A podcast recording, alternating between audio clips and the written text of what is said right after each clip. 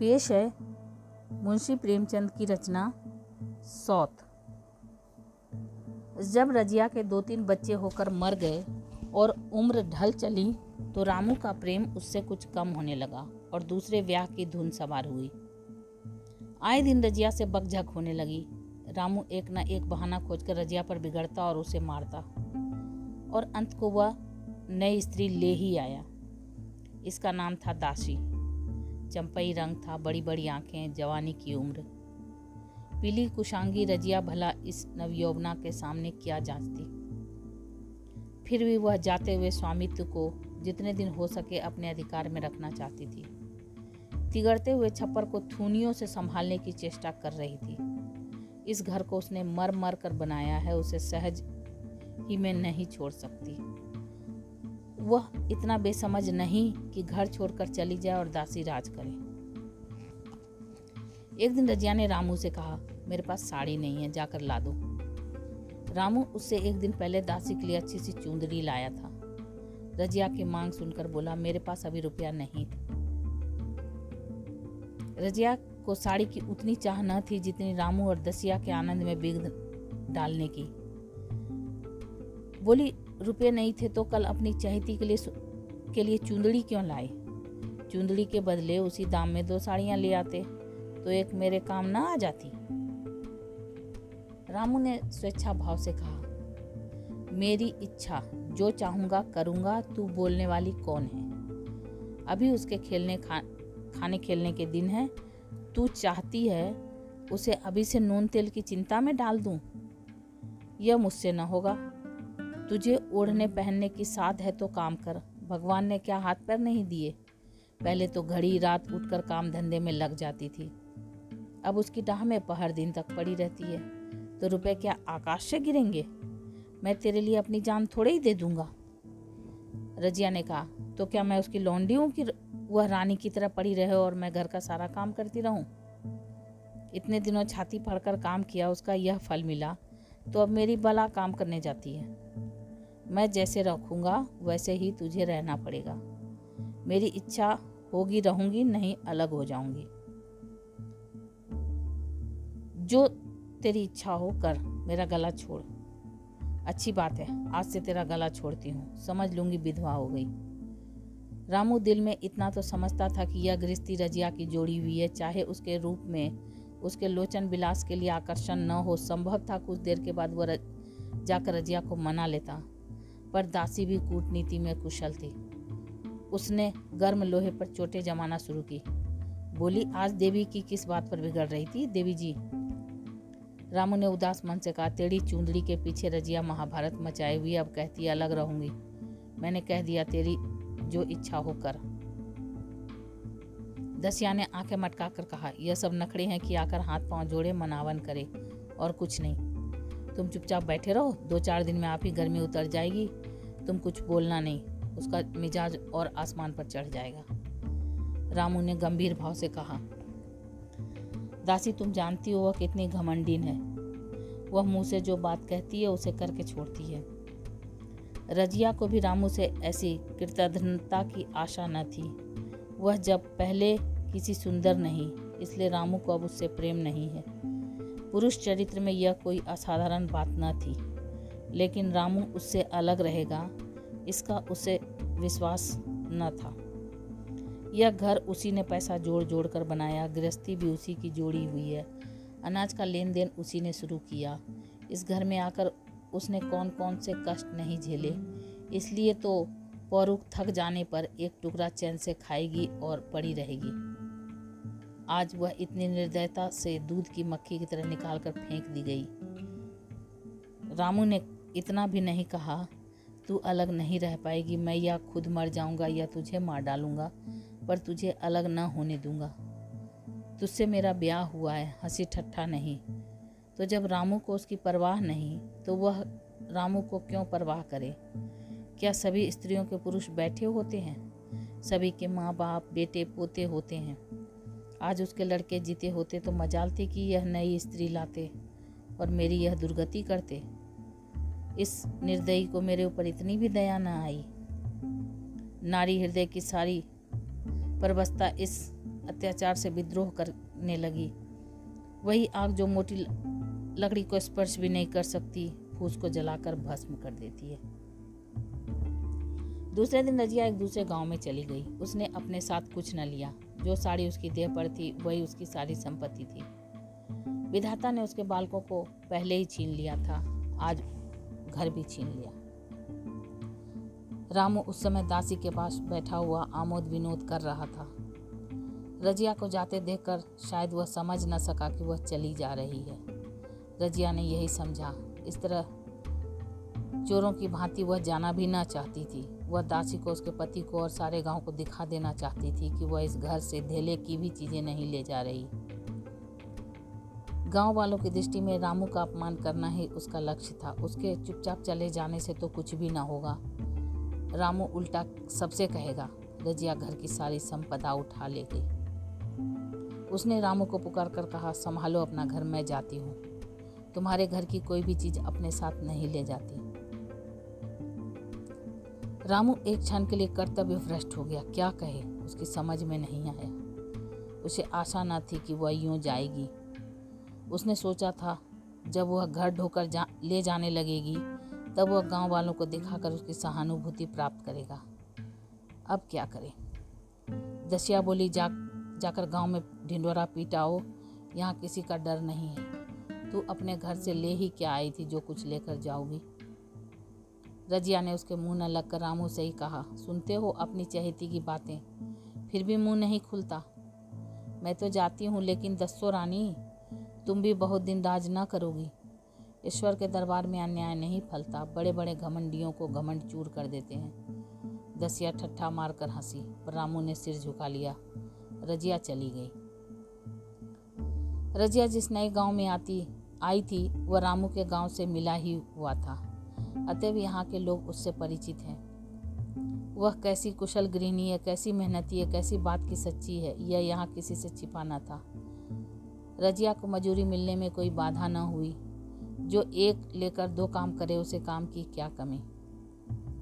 3 साल एक रजिया ने कैसे काटे, कैसी एक नई गृहस्थी बनाई, कैसे खेती शुरू की, इसका बयान करने बैठे तो पोथी हो जाए। संचय के जितने मंत्र हैं, जितने साधन हैं, वे रजिया को खूब मालूम थे। फिर अब उसे लाग हो गई थी। लाग में आदमी की शक्ति का पारावार नहीं रहता। गांव वाले उसका परिश्रम देखकर दांतों उंगली दबाते। वह रामू को दिखा देना चाहती थी, मैं तुमसे अलग होकर भी आराम से रह सकती हूँ।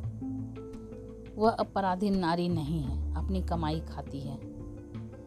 रजिया के पास बैलों की एक अच्छी जोड़ी है। रजिया उन्हें केवल खली भूसी देकर नहीं रह जाती, रोज 2-2 रोटियां भी खिलाती है। फिर उन्हें घंटों सहलाती, कभी कभी उनके कंधे पर सिर रखकर रोती और कहती, अब बेटे हो तो, पति हो तो तुम ही हो, मेरी जाल अब तुम्हारे ही साथ हैं। दोनों बैल शायद रजिया की भाषा और भाव समझते हैं। वे मनुष्य नहीं, बैल हैं। दोनों सिर नीचा करके रजिया का हाथ चाटकर उसे आश्वासन देते हैं। वे उसे कितने प्रेम से उसकी ओर ताकने लगते, कितने हर्ष से कंधा झुकाकर जुआ रखवाते और कैसा जी तोड़कर काम करते। यह वे लोग समझ सकते हैं जिन्होंने बैलों की सेवा की है और उनके हृदय को अपनाया है। रजिया इस गांव की चौधराइन है। उसकी बुद्धि जो पहले नित्य आधार खोजती थी और स्वच्छंद रूप से अपना विकास न कर सकती थी, अब छाया से निकलकर प्रौढ़ और उन्नत हो गई। एक दिन रजिया घर लौटी तो एक आदमी ने कहा, तुमने नहीं सुना चौधराइन, रामू तो बहुत बीमार है, सुना 10 लंघन हो गए हैं।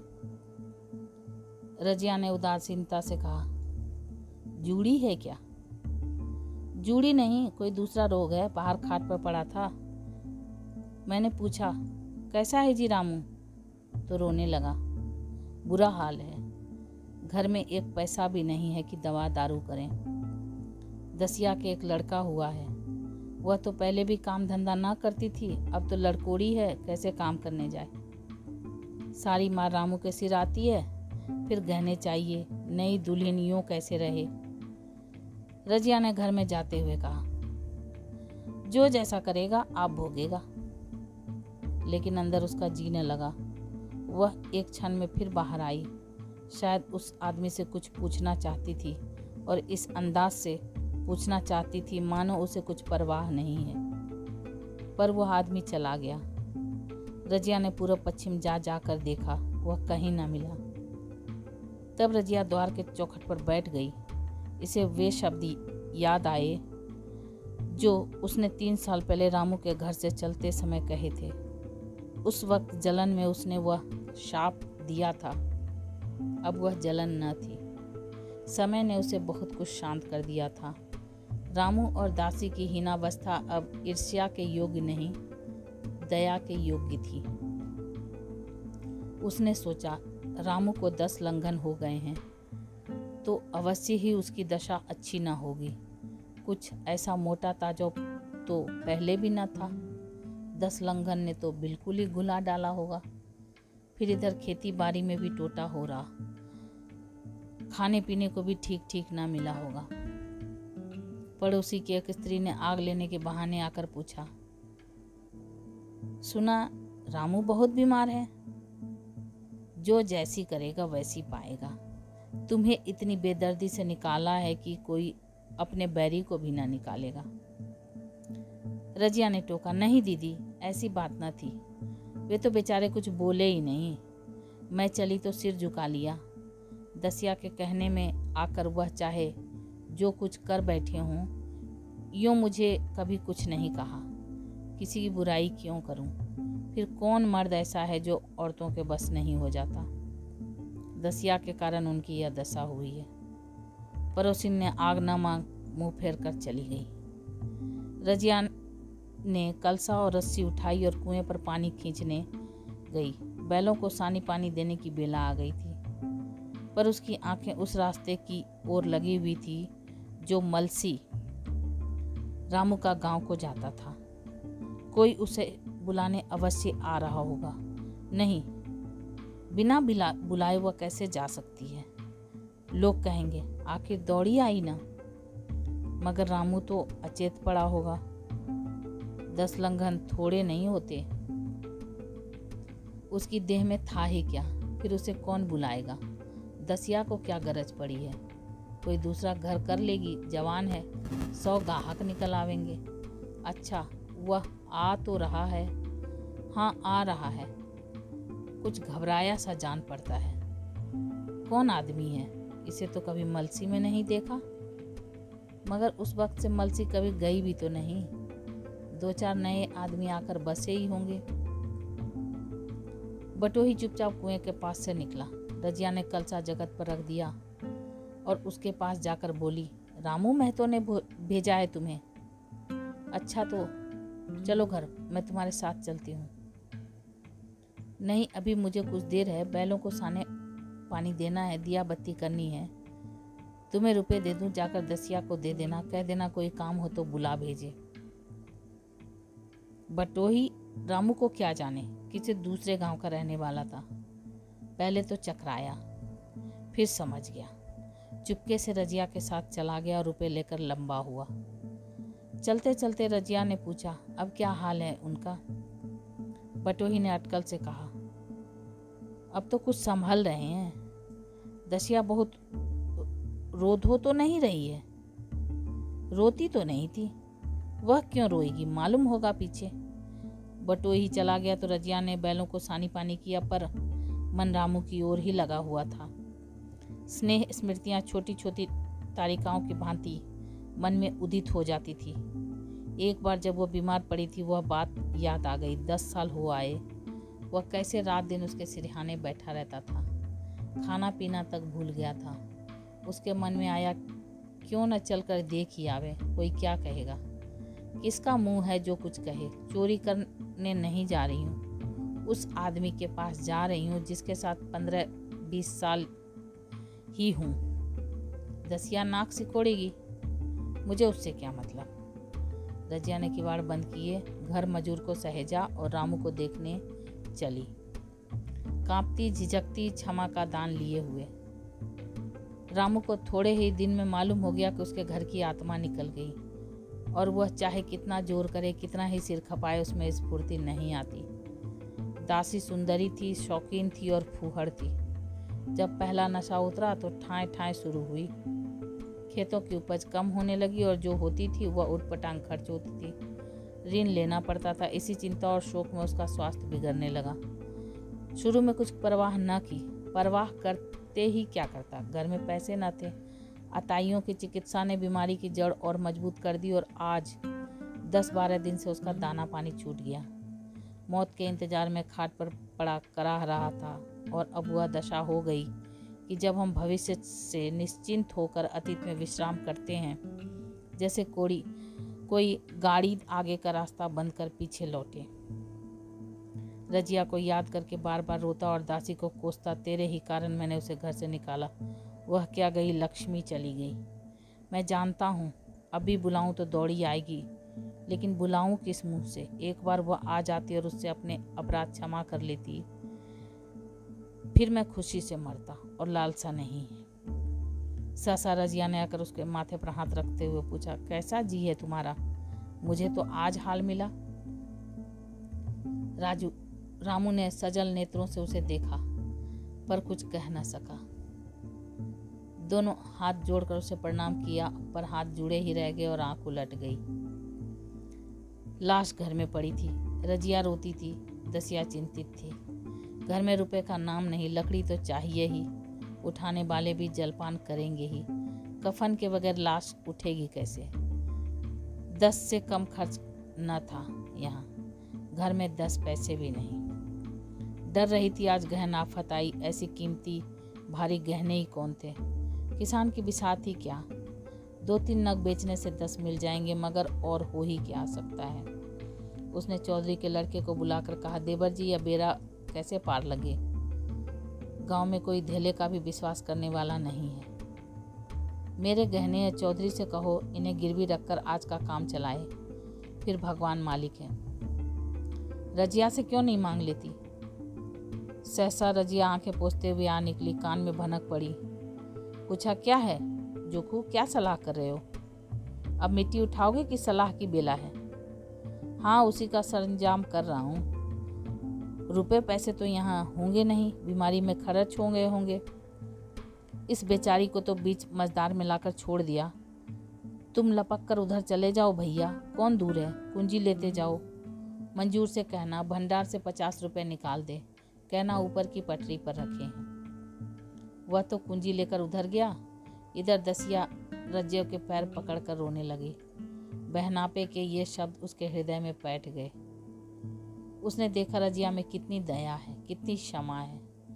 रजिया ने उसे छाती से लगा कर कहा, क्यों रोती है बहन? वह चला गया है, मैं तो हूँ। किसी बात की चिंता मत कर, इसी घर में हम और तुम दोनों उसके नाम पर बैठेंगी। मैं वहाँ भी देखूंगी, यहाँ भी देखूंगी। धाप भर की बात ही क्या? कोई तुमसे गहने पाते मांगे तो मत देना। दसिया का जी होता था कि सिर पटक कर मर जाए। इसे उसने कितना जलाया, कितना रुलाया और घर से निकाल कर छोड़ा। रजिया ने पूछा, जिस 30 के रुपए हों सूरत करके मुझे बता देना, मैं झगड़ा नहीं रखना चाहती। बच्चा दुबला क्यों हो रहा है? दसिया बोली, मेरे दूध होता नहीं, गाय जो तुम छोड़ गई थी वो मर गई, दूध नहीं पाता।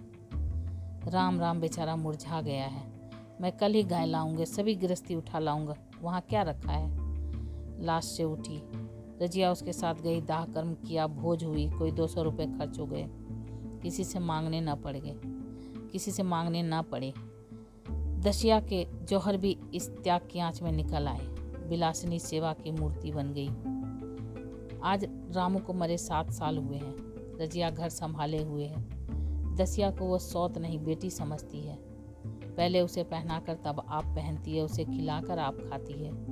जोखू पढ़ने जाता है, उसकी सगाई की बातचीत पक्की हो गई।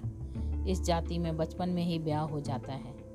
दसिया ने कहा, बहन गहने बनवा कर क्या करोगी, मेरे गहने तो धरे ही हैं। रजिया ने कहा, नहीं री, उसके लिए नए गहने बनवाऊंगी। अभी तो मेरा हाथ चलता है, जब थक जाऊं तो जो चाहे करना। तेरे अभी पहनने ओढ़ने के दिन है, तू अपने गहने रहने दे।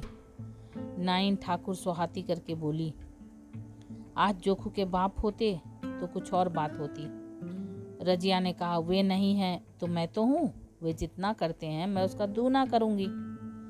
जब मैं मर जाऊं तब कहना जोखू का बाप नहीं है। ब्याह के दिन दसिया को रोते देख रजिया ने कहा, बहू तुम क्यों रोती हो, अभी तो मैं जीती हूँ। घर तुम्हारा है, जैसे चाहो रहो। मुझे एक रोटी दे दो बस, और मुझे क्या करना है। मेरा आदमी मर गया, तुम्हारा तो अभी जीता है।